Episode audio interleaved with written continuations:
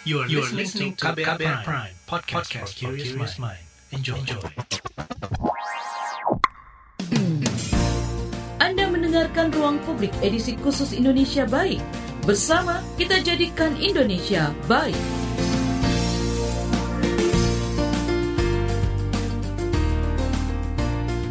Selamat pagi, kita berjumpa kembali dalam Ruang Publik Indonesia Baik KBR. Dan tema pagi hari ini, semai toleransi ala anak muda Bandung.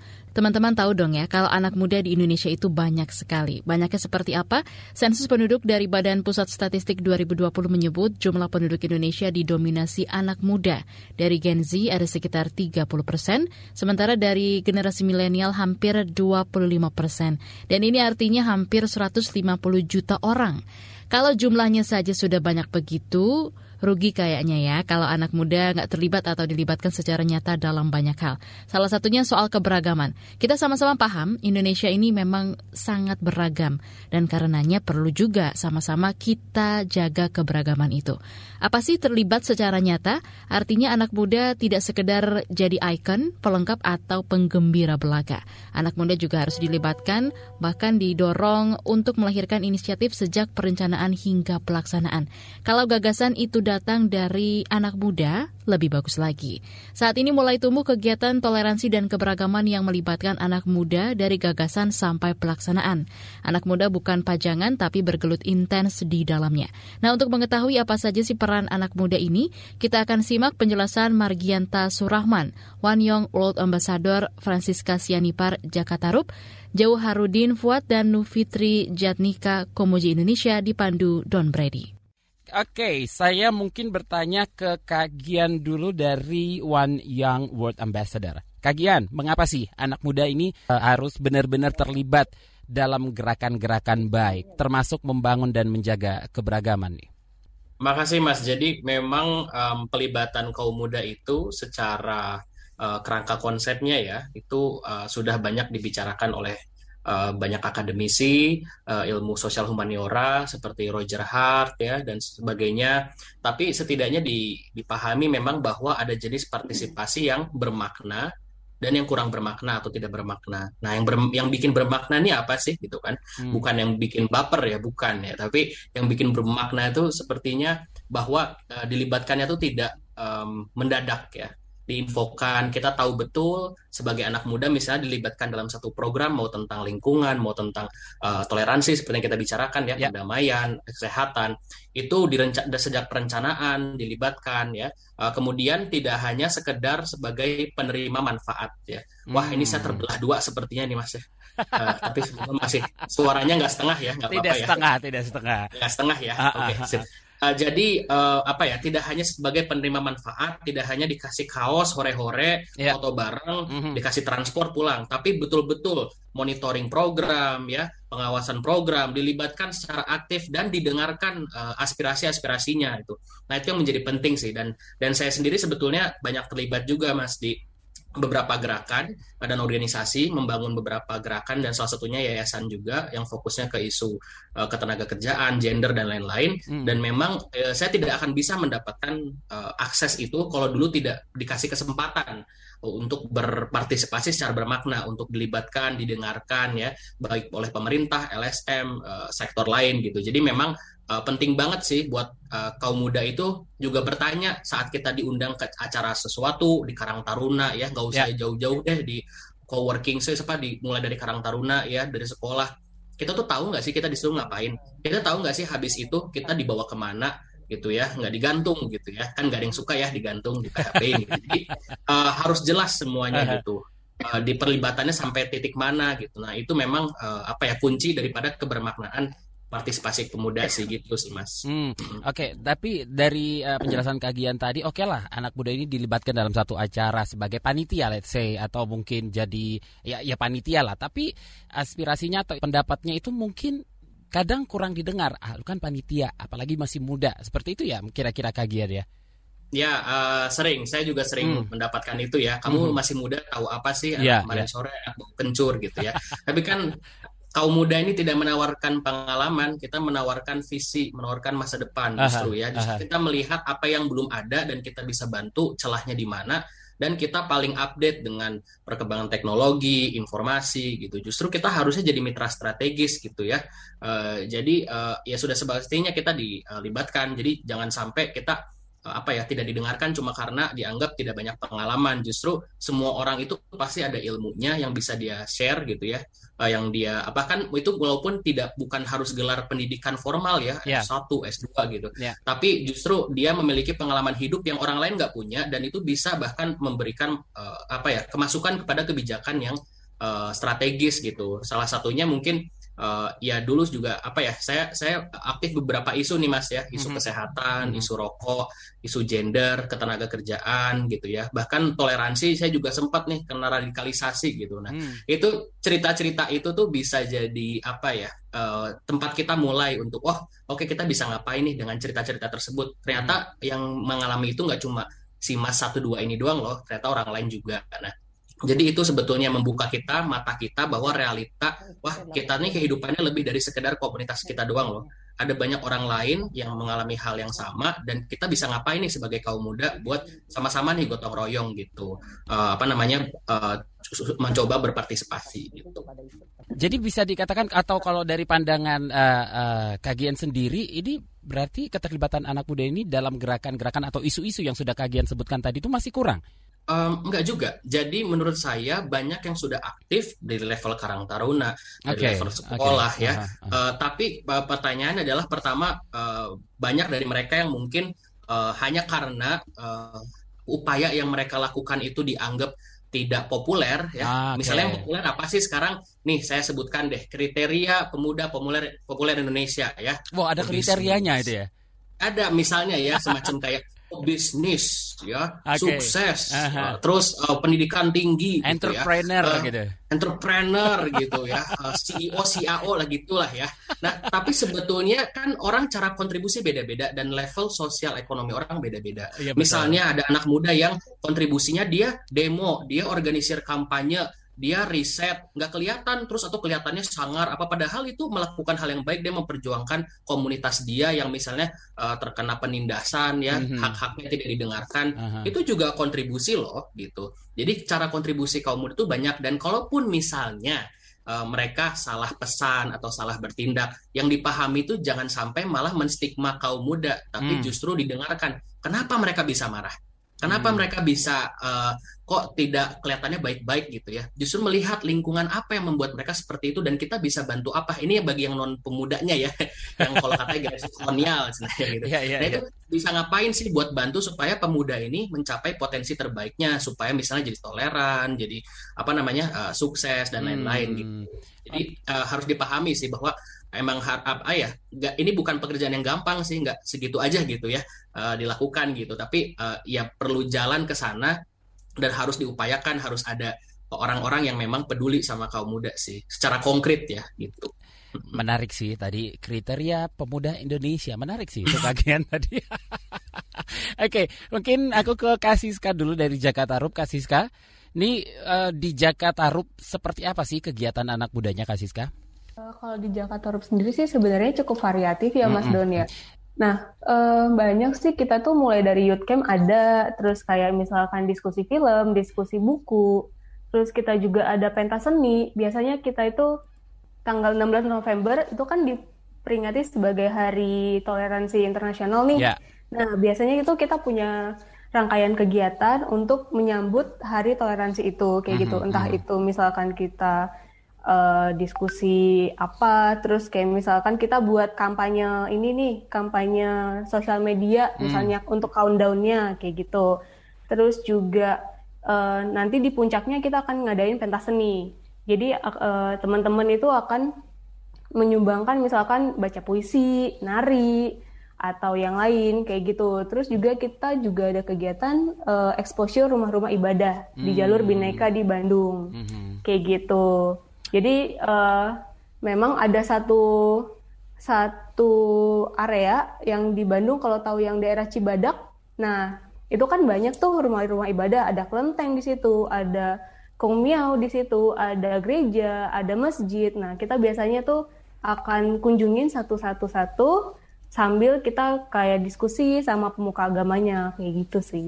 Wow, kegiatannya banyak juga nih Kak Siska. Tapi apakah teman-teman muda itu terlibat dari awal kegiatan dan hingga akhir atau hanya untuk jadi ya let's say pajangan saja atau hanya hmm. untuk pelaksananya? Ini acara ini ayo kerjain atau memang udah dilibatkan dari awal nih? Oh, uh, dilibatin sih kita tuh uh, kayak misalnya memang ini konsep acaranya mau seperti apa nih? Hmm. Oke, okay, exposure, tapi hmm gimana nih supaya lebih menarik? Apakah uh, nanti di rumah ibadahnya kita melakukan kegiatan apa? Kayak gitu sih. Oke. Okay. Terus juga misalkan yang pematerinya siapa, nah hmm. nanti kita hmm. diskusi juga kayak gitu sih. Oke, berarti dilibatkan dari awal juga ini Kak Siska ya. Tapi menarik juga tadi ada beberapa isu. Nah, dari beberapa isu itu sesuai dengan uh, apa namanya tema kita siang hari ini Bineka Bertaut. Nah, isu toleransi itu kalau di Jakarta Rup sendiri menarik anak muda nggak sih, Mbak Siska? Menurutku menarik sih, uh -huh. menarik banget uh -huh. dan memang uh, di Jakarta Rup sendiri kita ngerasa dilibatin ya. Aku okay. sendiri misalkan kayak okay. gitu. Aku kasih contoh aku sendiri deh. Apa namanya? Aku yang dari asal Sumatera, uh mhm. -huh. terus kelihatan waktu... dari namanya. nah asal Sumatera datang kuliah di Bandung terus uh, apa namanya nggak punya teman dan sebagai minoritas ngerasa ngerasa di ini sih ngerasa dirangkul kayak dilibatkan untuk kegiatan-kegiatan yang aku belum tahu dan ngerasa menarik karena jadi ketemu sama teman-teman yang berbeda. Bahkan aku punya teman nggak cuman Kristen nggak cuman Muslim. Mm -hmm, tapi aku punya teman dari Bahai aku punya teman dari penghayat kayak gitu sih. Itu menarik sih. Jadi menarik ya. Ber berarti uh, isu toleransi ini bukan hanya apa namanya pekerjaan orang-orang dewasa tapi anak-anak muda gitu yang menarik perhatian mereka juga ya Kak Siska ya. Oke. Aku ke Dede dan juga Kaupit, boleh diceritain dong Komuji Indonesia ini secara ringkas, padat dan nyata dan tepat. Jadi ya Komuji itu kalau namanya sih kan eh, Komuji itu akronim ya Komunitas Musisi Mengaji, kalau mm -hmm. gitu ya teman-teman semua. Eh, tapi bukan tapi ya sebenarnya kami itu apa ya komunitas komunitas sebagaimananya komunitas biasa gitu kami uh, ada juga fokus kami bergerak di apa ya di penyadaran tentang uh, keberagaman gitu ya kalau kemudian itu. Mm. Terus kami juga sebenarnya uh, geraknya itu fokus di peningkatan penyadaran uh, apa namanya Aku juga ingin meningkatkan keberagaman, kemudian juga meningkatkan uh, potensi diri anak muda kayak gitu loh. Oke. Okay. Kita dari 2010 Bang Gawan, mm -hmm. 2010 dan kalau kita melihat tentang ke, ke apa sih eh, bahwa anak muda memang harus ikut uh, bergerak itu sebenarnya dari sejarah-sejarah yang sudah ada sebelumnya memang yang banyak melakukan uh, perubahan-perubahan itu ya anak muda. muda anak muda itu jangan dianggap sepi ya jadi hmm. kalau kamu di sana partisipan masih merasa muda ayo kita bergerak bersama melakukan sebuah perubahan gitu Uh, ini kan kita di komudi agak uh, beberapa generasi ya, jadi beberapa lintas generasi. Jadi dari mulai yang generasi apa sih itu disebutnya? Generasi iya. uwa-uwa. Dari yang tua sampai muda kita ada enggak? Nah jadi uh, kita juga pernah mengalami uh, waktu tahun berapa ya ada yang disebutnya uh, moneter ya? Iya. Moneter.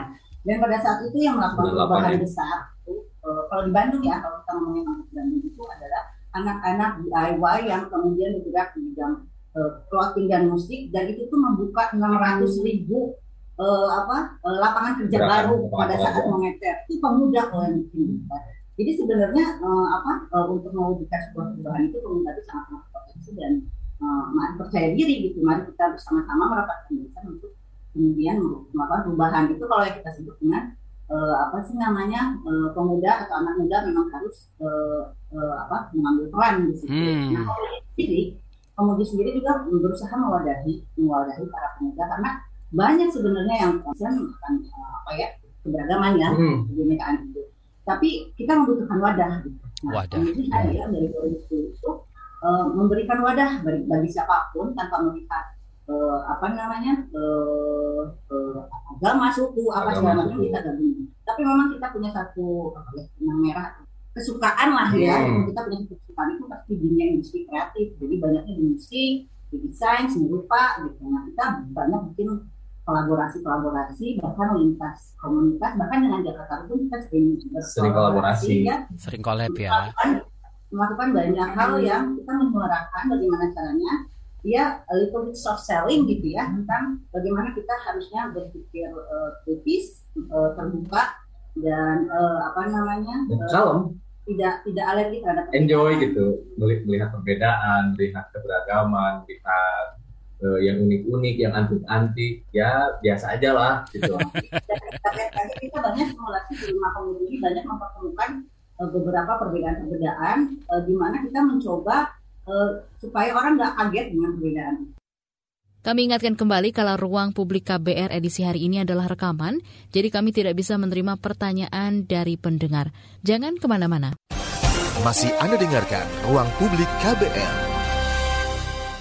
Commercial break. Commercial break.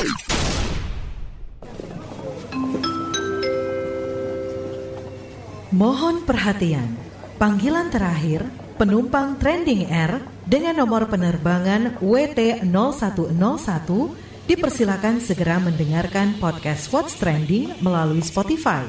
Karena podcast What's Trending sekarang ada di playlist teman perjalananmu. Selamat menikmati. Terima kasih.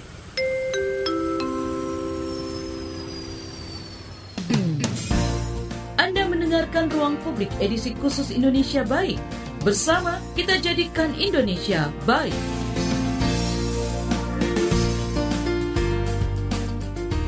Anda masih mendengarkan Ruang Publik KBR. Kami akan membahas mengenai toleransi yang dilakukan oleh anak muda Kota Bandung bersama Don Brady. Siaran ini adalah siaran ulang webinar Binika Bertaut versi Anak Muda Bandung. Kemuji itu adalah sebagai eh, bentuk wadah untuk anak-anak muda yang umurnya un unlimited ya kalau menurut Dede tadi sampai 65 masih dianggap muda juga. apa sebenarnya atau atau uh, ada kegelisahan apa sebenarnya yang menjadi dasar teman-teman Komuji ini sehingga terbentuklah wadah seperti Komuji ini? Uh. Kegelisahannya ya. Iya. Kegelisahannya itu uh, mungkin dulu ya. Ini berarti kan berbicara kenapa akhirnya ada Komuji gitu ya? Iya, iya. Enggak sih? Uh, mungkin dulu nih sebagai generasi pertama nih generasi teh ukit ini. Jadi ini tuh aku generasi pertama ini generasi ketiga. Ada generasi keduanya. ya di di generasi pertama itu mungkin ini kan uh, si Komuji itu mulai dari 2010 ya. Kita memang banyak terbentuk oleh musisi-musisi tinggi pada saat itu. Oke. Okay. Ya, kemudian dan di 2010 itu uh, secara isu atau apa ya yang uh, lagi semarak tuh pada lagi semarak, benar. 2009, 2010 ya. Ada fenomena yang uh, yang membuat para musisi itu menjadi cukup uh, menegangkan, ketakutan gitu ya, menimbulkan ketakutan, ya? gelisah gitu. Uh, itu di tahun-tahun itu kan marak sekali ada fenomena yang namanya hijrah ya. Jadi musisi musisi itu mulai musik haram. Ah, isu musik haram, kemudian musisinya para hijrah dan meninggalkan apa dunia, uh, musik itu dunia musiknya gitu hmm. namanya dari okay situ. buat kita, cuman ada beberapa maksudnya kan eh, secara orang, secara itu kan beragam ya. Jadi ada yang bersepakat dengan hal itu ya it's okay gitu ya. Tapi ada pun yang masih juga berusaha dengan uh, sebenarnya ini gimana sih uh, duduk permasalahannya seperti apa sih? Nah makanya kita hmm. kenapa lebih interfaith itu karena awal dari pembentukannya itu memang banyak berbicara hal interfaith itu di mana mulai uh, mulai ter, terjadi konflik-konflik yang uh, apa ya yang yang menjurusnya uh, apa namanya lebih ke apa ya uh, situasinya cukup tegang gitu cukup tegang dengan hal itu. Nah kita akhirnya membangun kemudian itu menjembatani gitu. Menjembatani di mana kita juga menghadirkan terus kegiatan-kegiatan yang menghadirkan narasumber-narasumber yang mumpuni tentang hal itu uh, dan menjelaskan juga permasalahannya bahwa di dalam uh, konteksnya pada saat itu Islam sendiri pun banyak pendapat dan silahkan uh, memilih gitu. Nah itu. Oke. Okay. Nanti mungkin aku tanya uh, ke ke Dede dan juga Teh Upit uh, apa namanya kegiatan offline dan online-nya. Tapi nanti nih, saya pengen ngingetin dulu buat peserta, ya kan? Kalau ada yang mau bertanya, silakan langsung aja silakan tulis di kolom chat atau uh, bisa klik raise hand dan nyalakan video karena nanti lima penanya terbaik akan mendapatkan e-wallet sebesar 50.000 per orang. Jadi sekali lagi oh. kalau mau nanya silakan langsung tulis di kolom chat atau raise hand. Di sela-sela kita diskusi ini boleh langsung bertanya ya. Sekali lagi lima penanya akan mendapatkan e-wallet sebesar Rp50.000 per orang. Nah, sekedar mengingatkan juga kalau webinar Bineka Bertaut uh, ini ya ini adalah bagian dari program Indonesia Baik yang diselenggarakan oleh KBR September lalu kita itu ada Bineka Bertaut versi anak muda Solo dan sekarang ini versi anak muda Bandung. Nah dan nanti di puncak acaranya di November dengan pesta Bineka Bertaut sekaligus untuk memperingati Hari Toleransi Internasional. Jadi jangan lupa ya nanti di tanggal uh, eh, 19 November kita bareng-bareng lagi merayakan Hari Toleransi Internasional. Nah aku ke Kak Gian lagi nih Kagian eh, gimana sih caranya mendorong anak muda itu untuk melahirkan gagasan? Kalau kagian tadi ya kita tahu semua tadi isu yang diikutin juga udah banyak banget lebih dari lima kayaknya kagiannya. nah gimana nih caranya untuk mendorong anak muda untuk melahirkan gagasan biar nggak hanya jadi panitia doang kayak gitu hanya untuk jadi pajangan aja gitu kagian. Iya, uh, makasih Mas Don. Uh, memang isunya kebetulan saya tuh kayak nasi padang ya. Kayak saya nasi padang. isu yang uh, uh, jadi uh, banyak tapi dikit-dikit gitu ya. Oh, gitu. prasmanan nah, dong, uh, itu mana kan iya, Sunda prasmanan tuh banyak gitu dong. Betul, kecuali uh. kalau akhir bulan kuahnya doang itu ya. Nah, jadi gini sebetulnya kalau kaum muda ingin mencari apa ya solusi inovasi gitu ya, tentu harus tahu dulu um, permasalahannya apa ya kan dan konteksnya seperti apa karena sekali lagi tidak ada solusi di berbagai isu di sekitar kita itu yang satu solusi untuk semua nggak ada. Jadi walaupun ada yang secara umum mungkin cocok di beberapa daerah, tapi itu nggak serta merta misalnya apa yang dilakukan di Bandung sama seperti yang dilakukan di Solo kemarin gitu ya. Jadi semua tempat punya konteksnya, jadi uh, harus sering-sering mendengarkan sih sebelum kita lantang berbicara, berbuat ya, hmm. uh, harus justru mendengarkan. Nah ini yang justru saya agak sangat menyayangkan misalnya nih kita punya banyak program KKN di kampus-kampus ya Mas ya, yeah. yang di mana um, mahasiswa turun ke lapangan niatnya baik betul, ingin kontribusi dan sebagainya. Tapi kadang uh, mahasiswa-mahasiswa yang turun, kaum muda yang turun ini nggak cuma KKN sih, tapi dalam program apa pun mereka merasa sudah lebih tahu tentang daerah tersebut, sudah lebih tahu tentang kebutuhan orang di daerah tersebut daripada orang-orang yang tinggal di situ langsung. Jadi ada semacam apa ya arogansi gitu. Dan nanti ujung-ujungnya malah jadi konflik. Wah orang sana mah nggak mau dengerin, dikasih tahu gini susah, gini Padahal mungkin kitanya yang nggak merasa gelas tengah penuh, kita tidak mendengarkan lebih baik gitu. Makanya kalau solusi itu ada tiga jenis sih Mas Don. Ya, ada ya. yang um, solusi yang dibuat oleh orang di luar komunitas tersebut uh, itu adalah designer led ya bahasa keren-kerennya lah bahasa Sundanya gitu. Nah kalau um, yang kedua adalah solusi yang di mana itu tuh um, apa namanya uh, dari community led jadi dari komunitasnya sendiri tanpa bantuan orang luar bisa misalnya uh, masyarakat uh, apa uh, kanekes ya Baduy gitu bisa apa namanya uh, melindungi diri dari COVID ya dia bisa membuat uh, apa uh, membatasi diri dan sebagainya dari dunia luar gitu tanpa harus bantuan. Nah itu itu uh, community resilience ketahanan komunitas. Nah tapi ada ada solusi yang jalan tengah yaitu mm -hmm. co-creation jadi membuat bersama. Jadi antar komunitas dan orang luar saling mendengarkan, saling bertukar gitu. Nah, seharusnya kalau kaum muda membuat solusi itu uh, justru mendorong yang di tengah itu supaya ujung-ujungnya komunitas yang ingin tanda kutip dibantu itu bisa membuat yang tadi community led yang bisa sustain sendiri. Jadi KKN-nya pergi mm-hmm. harus bergantung sama mahasiswanya, mm. bisa sendiri gitu karena sudah mengadopsi dengan kearifan lokal, yeah, konek, yeah. Uh, apa konteks lokal. Nah, ini yang harus dipahami sih karena banyak banget nih Mas Don mm-hmm. yang anak-anak di Jabodetabek ya, wah kami ingin membuat charity, nah ini ini ngumpulin baju bekas padahal mah ujung-ujungnya misalnya orang di pengungsian nggak butuh-butuh amat baju bekas kenapa jadi baju bekas semua H&M Uniqlo bodo amat yang penting kan orang butuh makanan berarti kan ini nggak ditanyain dulu butuh iya, susu yeah, yeah, gitu kan yeah, yeah, yeah. jadi kadang sering kali ini niat baik ini tidak jadi maksimal okay. karena ada uh, arogansi dari kaum muda khususnya kelas menengah ke atas di kota perkotaan. Nah, ini yang harus banyak apa ya mainnya kurang jauh gitu ya. Jadi hmm. harus banyak-banyak memahami konteks lokal dan bahwa tidak ada satu solusi untuk semua. Itu kali ya Mas. Ya. Oke. Okay. Ya. Sebelum Adon? ya ya. Uh, ini ada pendengar CV yang bertanya. Oh ya. Boleh sedikit interupsi ya? Silakan, silakan. Dari Roni di Margahayu katanya. Ini bertanya untuk Gian juga nih sebetulnya ya saat orang-orang menilai anak muda biasanya kan ada ya anak muda tahu apa sih nah baiknya kita harus gimana katanya silakan hmm. Tadi anak muda tahu apa sih gitu ya Mbak ya? Iya. Mm. Ah ya pertama-tama saya mau bilang makasih Mas Roni. Saya juga orang Margahayu Bandung. Jadi halo Margahayu. Ah, tetangga. tetangga. Dan mana nih? Saya Mars, uh. saya Mars ya. Biasanya Margahayu itu nama-nama planet. Oke. Yang angkotnya biru kuning. Lagi kangen Bandung. yang oke. Okay. Terus kalau misalnya ada yang nanya um, apa um, anak muda tahu apa sih gitu, hmm. ya kita buktikan saja dengan ya karya ya. Jadi dan karya itu tidak harus ada indikator bahwa wah harus diakui kementerian dulu, wah harus ketemu ini dulu, wah harus besar skalanya, nggak harus mau sekecil apa pun itu buktiin aja gitu. Karena contoh kebetulan ya, misalnya saya kasih contoh ya, uh, gerak saya salah satu isu, fokus isu saya isu rokok. Uh, di gerakan saya itu banyak dicemooh dulu. Anak muda tahu apa sih? Nggak tahu cara riset kan? Datanya nggak benar dan sebagainya. Terus kita konsisten aja di berbagai kota ngumpulin betapa murahnya harga rokok. Bisa dibeli sama anak-anak iklannya di mana-mana di sekitar sekolah dan sebagainya.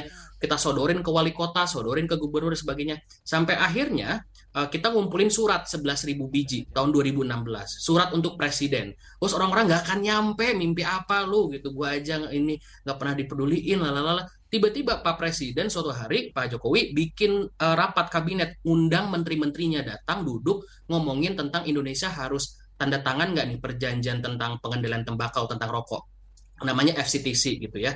Uh, jadi dan itu dia katanya beliau dengar-dengar membuat pertemuan itu ngundang menteri gara-gara kumpulan anak muda bikin surat.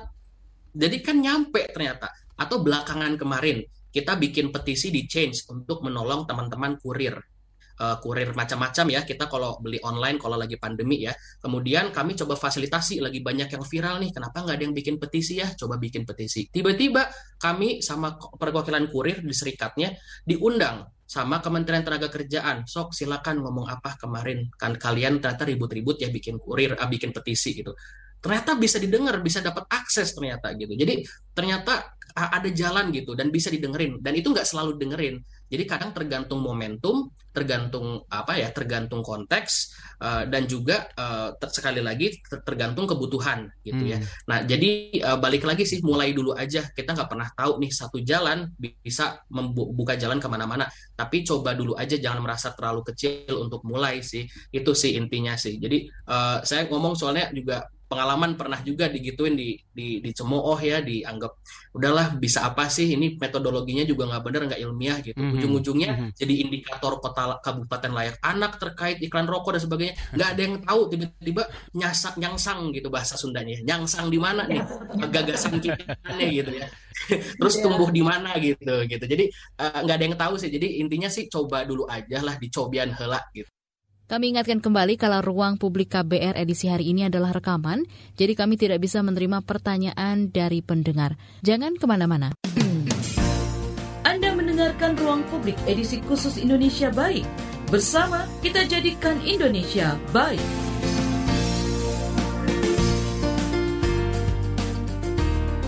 Terima kasih untuk Anda yang masih setia mendengarkan Ruang Publik dari KBR edisi hari ini dengan tema Belajar Keberagaman dari Anak Muda Bandung. Kami akan lanjutkan kembali perbincangan mengenai toleransi yang dilakukan oleh anak muda kota Bandung bersama Don Brady.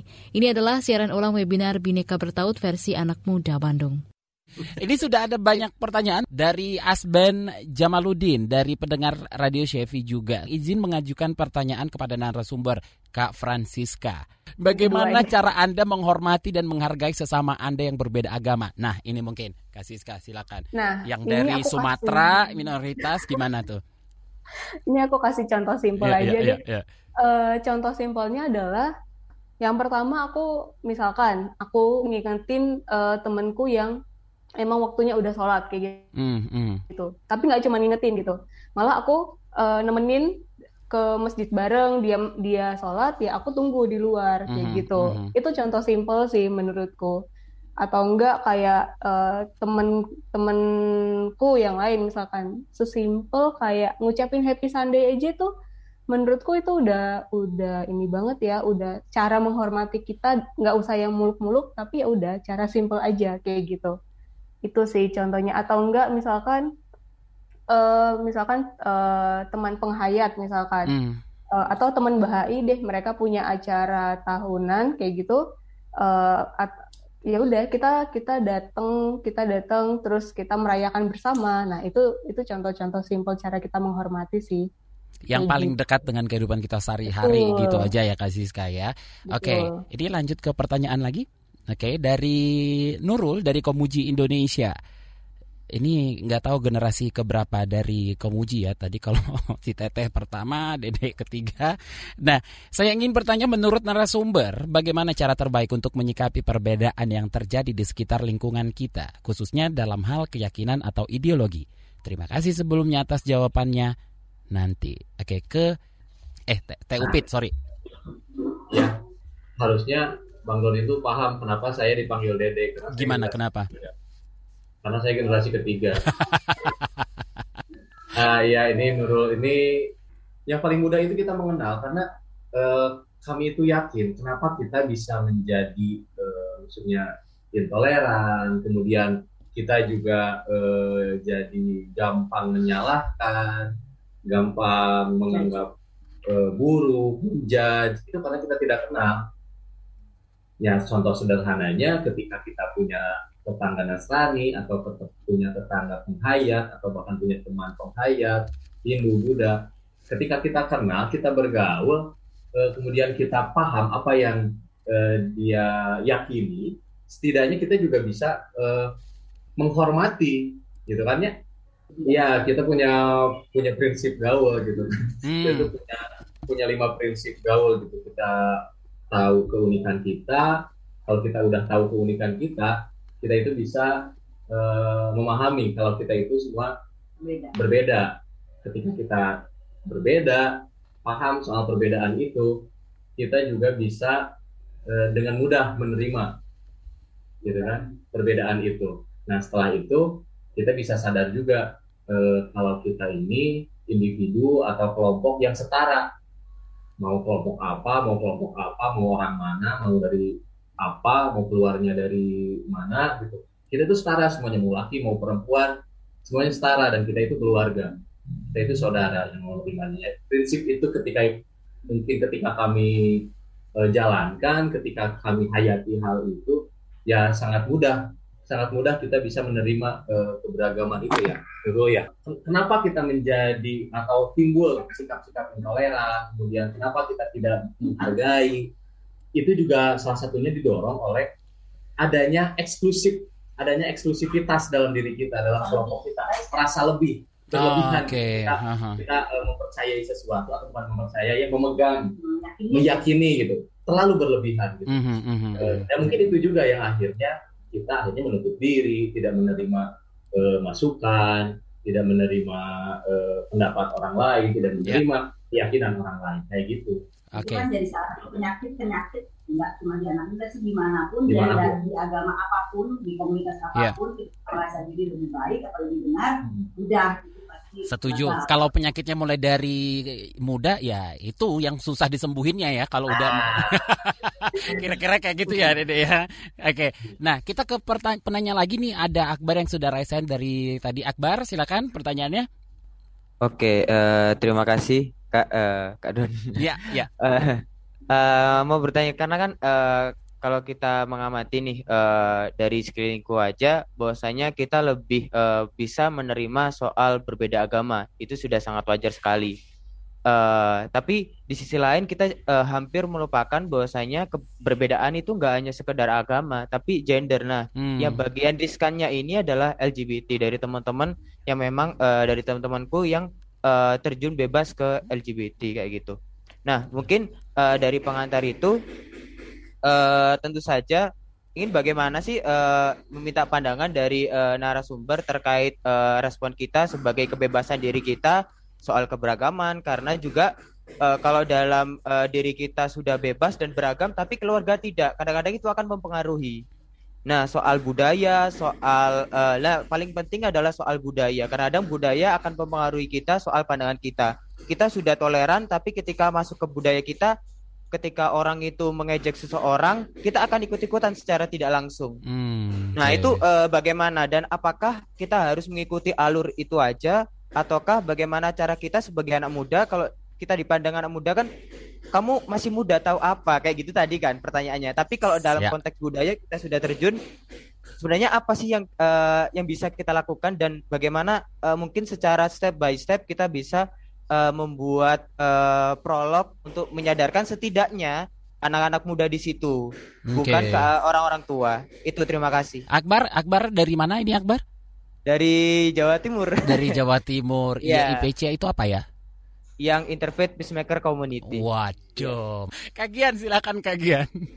Iya, iya. Jadi um, ini ya, pertanyaannya adalah gimana kalaupun kita sudah toleran, sudah hmm. Uh, apa ya memahami konsep keberagaman ya, uh, ternyata belum mendapatkan support system ya gitu ya. Belum mendapatkan ruang aman gitu. Dan memang um, justru itu memang uh, kerja-kerja toleransi seperti ini itu justru juga apa ya bukan langsung kerja yang besar langsung semua selesai. Ini tuh kayak hmm. betul-betul kalau bahasa Sundanya tailor made jadi dibuat oleh penjahit. Jadi maksudnya konteksnya betul-betul tadi kalau disebut oleh teman-teman kamu Nah, eta.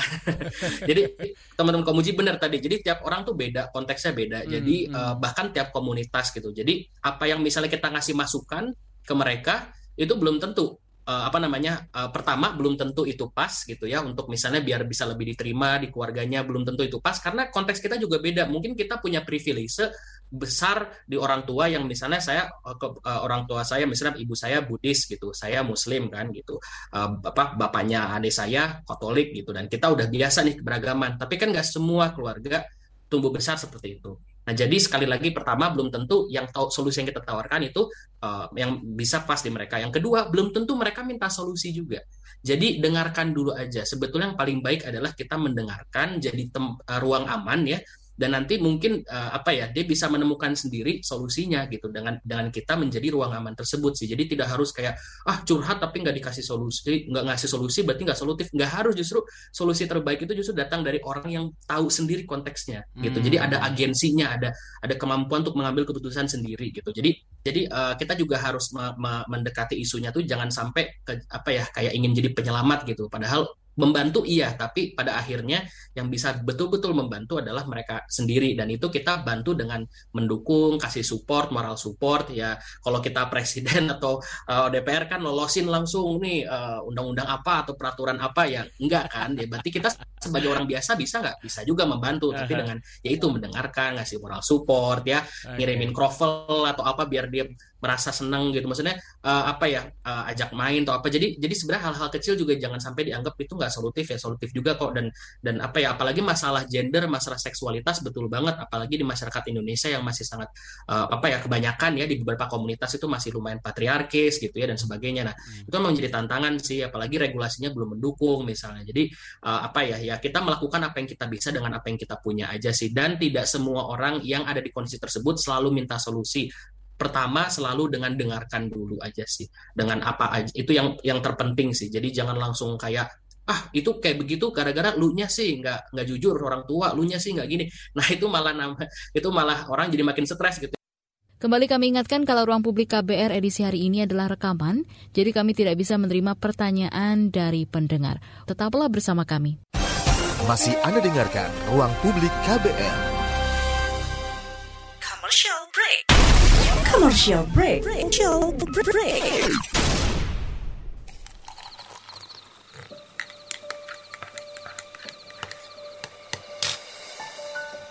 Hai, kamu apa kabar? Masih suka menikmati senja dan kopi? Aku masih ingat kebiasaan kita. Sehabis pulang kerja, selalu mencari tempat untuk sekedar ngobrol dan ngopi tapi kadang kita kehabisan bahan obrolan. Aku masih melakukan hal yang sama sampai sekarang tanpa harus takut habis bahan buat ngobrol.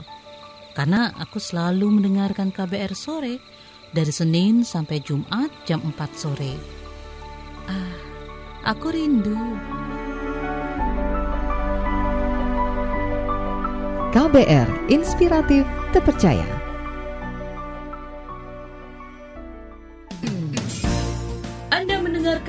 Publik edisi khusus Indonesia Baik.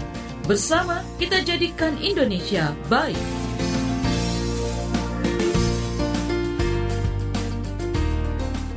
Kita tiba di bagian akhir ruang publik KBR edisi hari ini. Pada pagi hari ini kami masih akan hadirkan siaran ulang webinar Bineka Bertaut versi Anak Muda Bandung. Perbincangan ini dipandu rekan Don Brady bersama Margianta Surahman, Wan Young World Ambassador, Francisca Sianipar Jakarta Rup, Harudin Fuad, dan Nufitri Jatnika, Komuji Indonesia.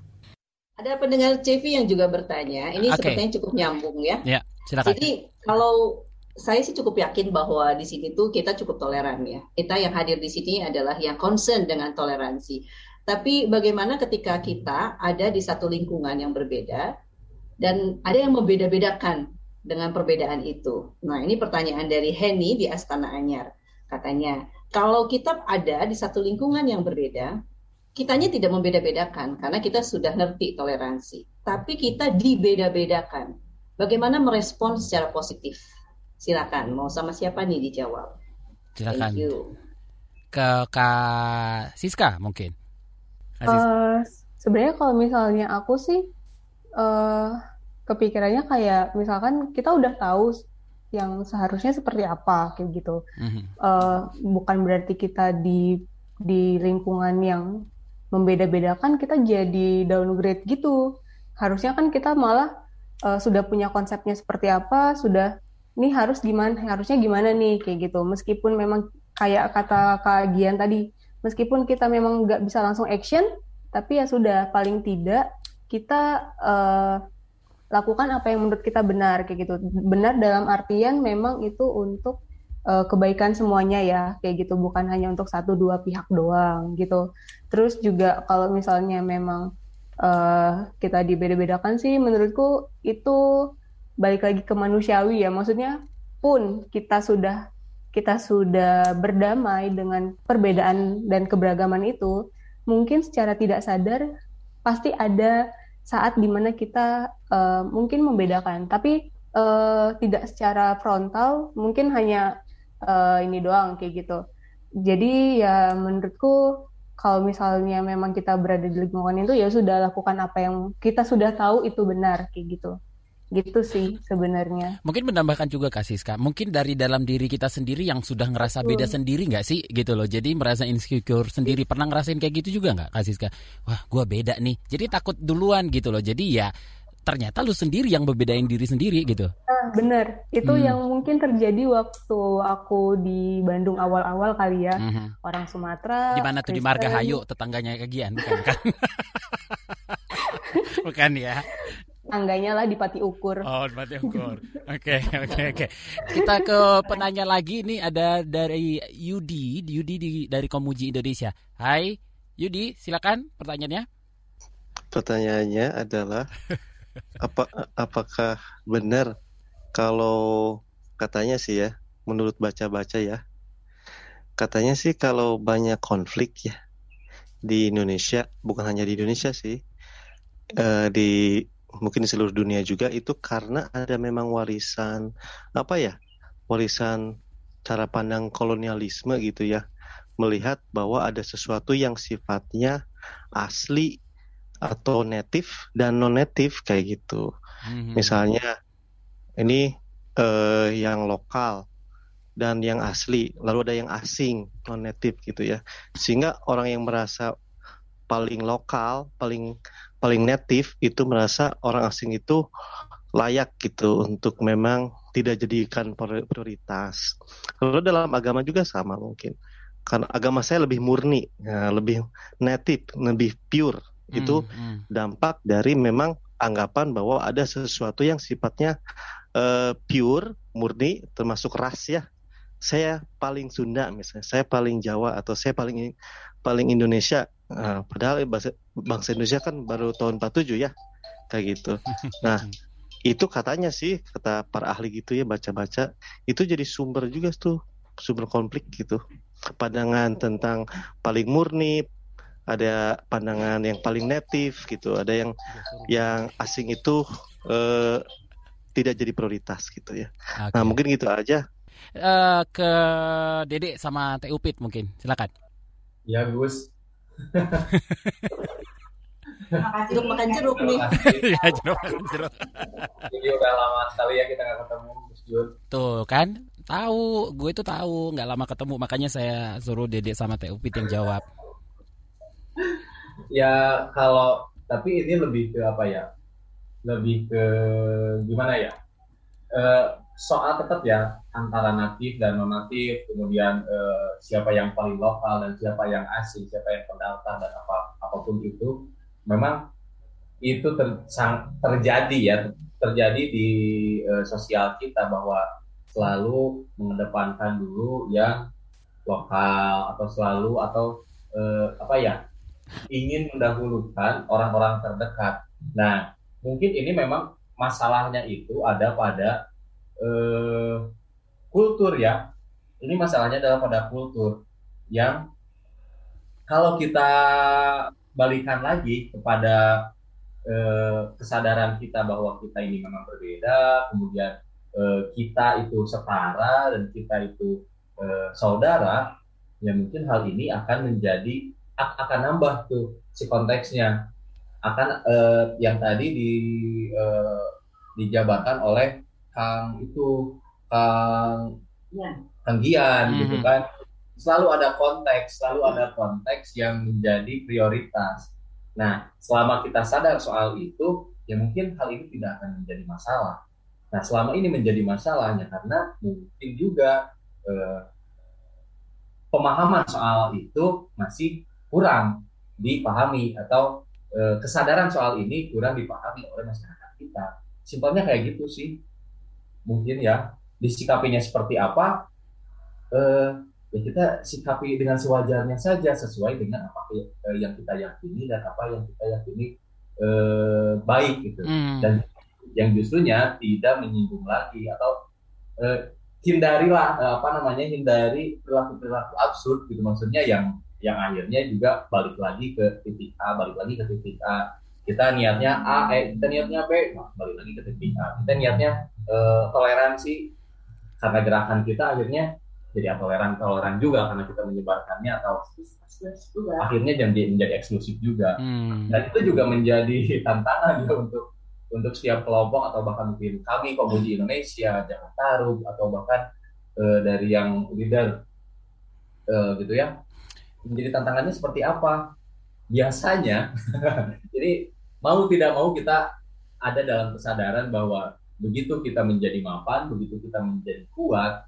uh, eksklusif itu akan hadir secara sadar atau tidak disadari. Nah, mudah-mudahan atau kalau saya mah selalu berdoa mudah-mudahan kita tidak, mudah-mudahan kita tidak, gitu ya. Kita selalu sadar soal eh, bahwa kita itu dalam keadaan yang setara, bahwa kita itu tidak boleh menjadi eh, kelompok atau pribadi yang eksklusif. Kita itu harus tetap membuka diri, harus tetap membuka eh, pikiran, harus tetap merasa setara. Dengan begitu mungkin Eh, kita juga sebagai anak muda yang nantinya jadi tua juga bisa memelihara hal itu. Kayak gitu bang. Ya Kadon ya.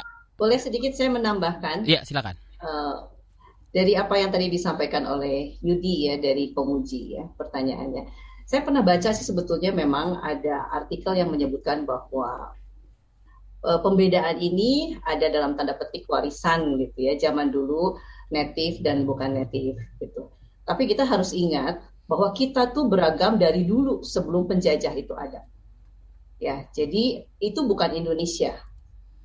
Indonesia ini seperti sekarang seharusnya. Mhm. Binekanya, ya kebinekaannya tetap ada, kemudian toleransinya juga ada. Terlepas dari itu warisan atau bukan, ya. Yang jelas itu bukan Indonesia. Gitu ya. Jadi mungkin ini bisa sedikit memberikan kita semangat gitu ya untuk yang merasa bahwa kenapa sih gitu kok kita tuh ada apa eh, kotak-kotak gitu ya dan sebetulnya itu memang bukan bukan kita loh dari dulunya jangan berpikir bahwa ini adalah sebuah warisan yang tidak baik gitu kita berbeda tapi kita harmoni itu Indonesia Demikian Ruang Publik KBR edisi kali ini dengan tema Semai Toleransi ala Anak Muda Bandung. Dan bagi Anda yang tidak sempat mendengarkan siaran ini secara utuh, bisa dengarkan kembali di podcast kbrprime.id lalu pilih Ruang Publik. Terima kasih untuk kebersamaan Anda pagi ini. Saya Naomi Liandra undur diri. Salam. Baru saja Anda dengarkan Ruang Publik KBR. KBR Prime, cara asik mendengar berita. KBR Prime, podcast for curious mind.